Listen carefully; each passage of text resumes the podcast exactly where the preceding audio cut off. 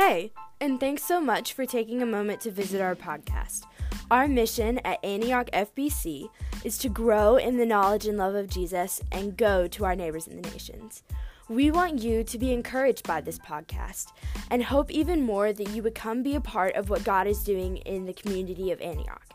To find out more, visit us at www.antiochfirstbaptist.org. And now, stay tuned for a message from Pastor Matt.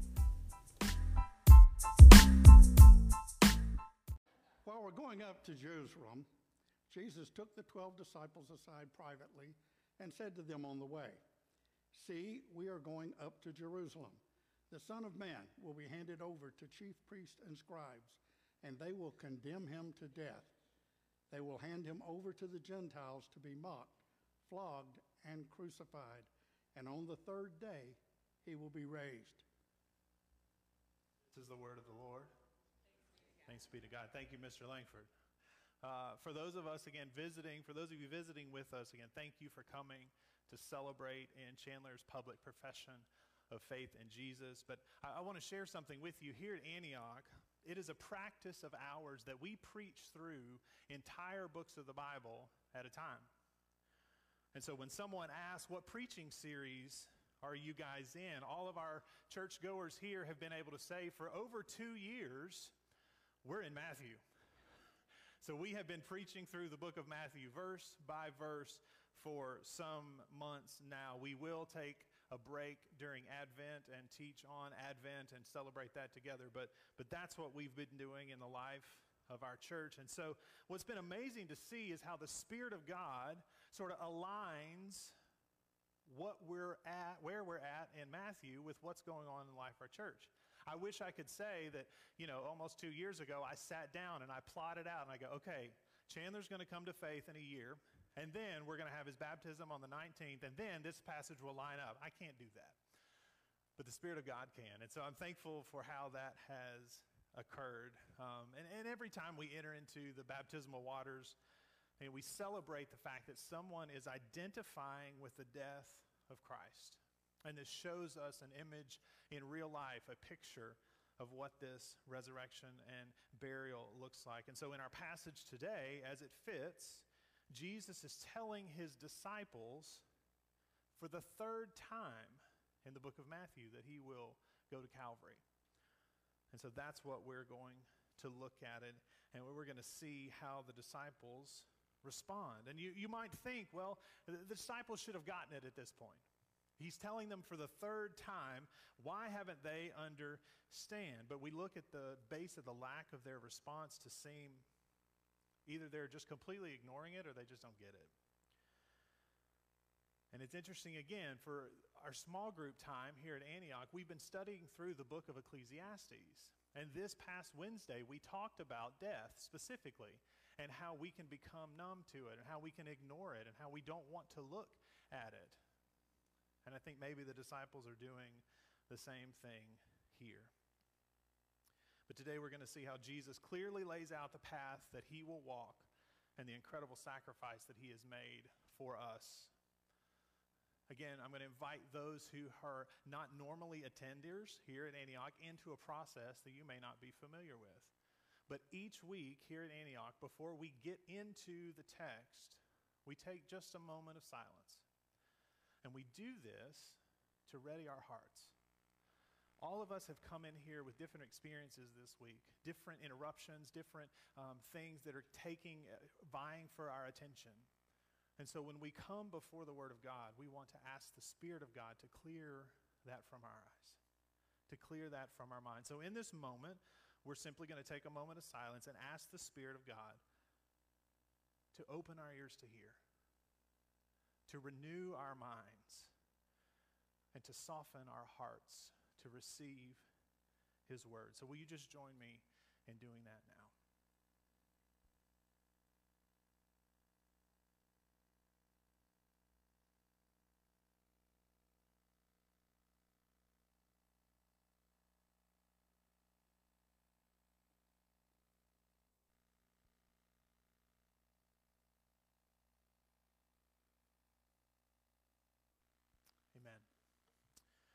So, as we see in verse 17, it begins with while going up to Jerusalem. And so, what we're seeing here is that we've been following Jesus on his ministry journey. And he has been taking different paths and going from city to city. And now we see his way being taken place towards Jerusalem, where he will then be handed over, as we hear from the chief priests and to the scribes, to be crucified. Now, his entire journey while being on earth has led up and will be leading up to this point. And again, as we've said, this is the third time that he's mentioned this in this gospel. But look, look at the rest of, of verse 17. It says, Jesus took the twelve, he had took them aside privately, and he said to them on the way. These men that Jesus is calling to himself privately are his disciples, his most faithful followers. And you can imagine that the last thing that they want to hear is that he will be crucified. Can, can you imagine if you were the protege? If you were the one who had been called to follow this leader and you have given up everything to follow him and you've spent your days with him and you've been learning from him and you've been te- being taught by him, and then you hear, oh, yeah, by the way, this is how it's going to end. It's going to end in me dying. I, I can imagine there's some confusion. I can imagine there's some questioning. And, and we know this is true because if, if you look back in chapter 19, Peter specifically says, Hey, hey, Jesus, you remember we've left everything, right? We left our house. We left our brother and our sister and our mother and our father, and we've left everything to follow you. You, you do remember this. And yet, the person in this private meeting with the most followed close disciple says, Yes, but I'm going to walk to Calvary. And he explains how it's going to happen in, the, in 18 and 19. See, we're going up to Jerusalem. The Son of Man will be handed over to the chief priests and the scribes, and they will condemn him to death. They will hand him over to the Gentiles to be mocked and flogged and crucified. And on the third day, he will be raised. What an unimaginable story. What an unimaginable story that will soon unfold. It is incomprehensible that Jesus must walk this road down the things that he just mentioned. But there's a couple things we got to remember. Specifically, one, when it comes to Jesus, this is not a mere man making these statements, this is God we must understand that yes, Jesus came to earth and was fully God at the same time that he was fully man. He did not leave his divinity in heaven. He brought his divinity down here to earth at the same time and still put on human flesh. And we get the best description of this. You can turn there if you want to. I'll have it on the screen if you don't. But Paul gives us the best description in Philippians chapter 2. Verses 5 through 8, he tells us, he says, Adopt the same attitude as that of Christ Jesus, who, existing in the form of God, did not consider equality with God as something to be exploited. Instead, he emptied himself by assuming the form of a servant, taking on the likeness of humanity. And when he had come as a man, he humbled himself by being obedient to the point of death, even death on a cross. See, this is what allows us to identify with Jesus. This is what causes his life to be a ransom for ours because he, as God, put on human flesh.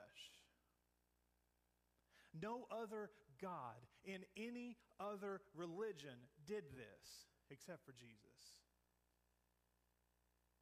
All other gods and all other religions say it this way Hey, followers, Make your life about getting to me. Do everything you can to try to get to me. But our God came down to us. And while it would have just been enough just to come down and reveal himself to us. But he didn't stop there. He not only revealed himself to us by putting on human flesh, he humbled himself by becoming obedient to the point of death even death on a cross. And this death was not a quick death. This was a long and drawn out path to Calvary. And we see here in our passage three particular words that I want to pull out and let's take a look at. Um, first one is mocked. It says he was mocked. Now, for us in our Western culture, we try to hide the fact that people's words hurt us, don't we? We, we say this sticks and stones may break my bones, but words will not, will what? Never harm me. That's the biggest lie I think I've ever heard. Don't you agree? People's words harm you, they hurt. When people accuse you of wrongdoing and you know you're innocent, your first instinct is to defend. Your first instinct is to try to make it right. So the fact that, that words don't harm us, I just don't buy it. They do. We know people's words harm us, but they don't define us. Hear that. It's hard to hear people's words against us, but those words don't define us.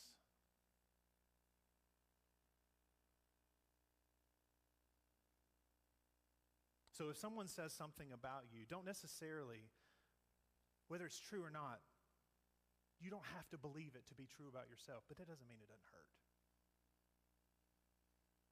And we see Jesus mocked in so many ways. The Roman soldiers, as you read the account, they put on this robe on him. They put a crown of thorns on him to proclaim that he is king. Uh, we read how voices in the crowd are shouting at him. And as he's carried to the cross, even one of the thieves that he's hanging next to mocks him. There's a theologian that I study who's a professor at uh, Southeastern uh, Baptist Theological Seminary. His name is Charles Quarles. He said this He said, Jesus lived in an honor and shame culture in which many would rather die than lose their honor. And the shame of public humiliation was a fate far worse than death. See, this is one of the many ways that Jesus understands what we walk through sometimes. Because he too walked through being mocked as well. There's a second word that it says. He, he says he was flogged. This is an incredibly painful ordeal for someone to go through. So much so that many times when a criminal was sentenced to be being flogged before they were crucified, so many times they never made it to the crucifixion cross because the flogging was so much so that their body was not able to sustain the beating that they took. And again, humiliation, mockery, that was a part of this flogging process as well. Because what they did is they took a criminal and they tied him to a post in the middle of the streets, in the middle of the square. And they took a torture tool that was a whip with many different leather pieces with bone and rock and glass and shards tied to the end so that when they whipped him, it would attack his flesh. Now, some of you may be thinking, man, this is just too brutal to be speaking about on a Sunday morning. Would you dare say these things to an open room like this? Yeah. Because we need to face the reality of what our Savior went through for us. We need to understand firsthand what He went through for us. Lastly, it says he'd be crucified. Nails were driven in his hands and his feet, and he was hung in the air on a cross for all to see as his body died from suffocation because he wasn't able to pull himself up to breathe because he couldn't stand the pain of the nails. I think sometimes we just need to really sit with what Jesus humbled himself to do so that you and I would not have to pay the price for our sins. Now we know, Scripture tells us the wages of sin is death. But instead of us having to pay that wage, our loving Father sent His Son Jesus to pay the debt for us. It was your sin that sent Jesus to the cross. It was my sin that sent Jesus to the cross. There's another element of his death that I think maybe we sometimes miss as well. Of course, Jesus suffered horrific pain. We know that. We've just read. But have you ever thought about the fact that Jesus had the foreknowledge of all that he was about to walk through from the second he got here on the earth? So, so not only did it happen to him, he knew it was going to happen to him. From the second he came to earth, he was walking the road to Calvary. And part of him humbling himself for us was that he knew the price that he would pay for us, yet he still came. He still humbled himself for us. Theologian J.C. Ryle, he summed it up this way. He said, The Lord Jesus knew from the beginning all that was before him the treachery of Judas Iscariot. The fierce persecution of the chief priests and the scribes, the unjust judgment, the delivery to Pontius Pilate, the mocking, the scourging, the crown of thorns, the cross, the hanging between two malefactors, the nails, the spear, all, all were spread before him. He saw Calvary in the distance his entire life through, and yet he walked up to it calmly. Surely there was never sorrow like unto his sorrow, or love like his love for us. Thankfully, the passage doesn't end there, does it? No, you keep reading in verse 19, and what does it say? On the third day, he will be raised. Death did not win. Because on the third day, Jesus rose from the grave. Death could not hold him. Satan thought he surely had won. But the power of the Spirit of God raised Jesus from the dead, and he is now alive, sitting at the right hand of the Father. Do you know what he's doing? Making intercession. That just means he's praying for you and I. Man, if that doesn't give you comfort, that the one who humbled himself and went through that pain. Didn't just leave it at the cross. He rose again. And then he just didn't leave it at the resurrection. He is now ascended to the right hand of the Father, saying, Father, give them everything they need. Bless them. Lead them. Because Jesus is alive, the price for our sins have been paid. Because Jesus is alive, we no longer have to fear death. Because Jesus is alive, you and I can now repent, confess, and believe. And we can come boldly, Scripture says, to the throne of grace and receive mercy. Because all the ways that Satan would lie to us and say, no, no, no, your sins are too dark. You've sinned too much. The, the Savior will not receive you until you, as we've read in our confession, get it right yourself. No, that's a lie from Satan. Jesus took your sin on the cross. So now the Father sees you through the lens of his perfect Son. And because of that, we can come boldly. Still ridden with sin, still fighting sin on this side of heaven, as Ecclesiastes says, under the sun. But we can come boldly to the throne of grace and receive mercy. Jesus did all of this so that your sins could be cast as far as the east is from the west. He suffered for you, and through his perfect life, through his death, and through his resurrection, that is our only hope for salvation. It may seem impossible that God would do all of this so simply that you could be free. But, friends, let me tell you, He did. He did this so your sins could be forgiven. As we said, so often we think we can save ourselves, right? So often we think if we'll just be good enough, if I'm just a good enough person, if I'll just do more good than bad, surely I'll be saved. But think of all the ways that Jesus humbled himself and all the things that he did. How does your good works measure up to that? It pales in comparison. Because of his sacrifice, we are made free. No other God from any other religion walked through what Jesus walked through. This is why we say that Jesus is the narrow gate. This is why we proclaim that Jesus is the only way, the only truth, and the only way to life.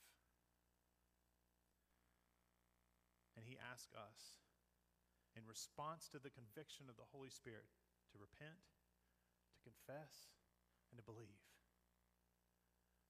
And if we do that, we too will have eternal life would we consider those things this morning?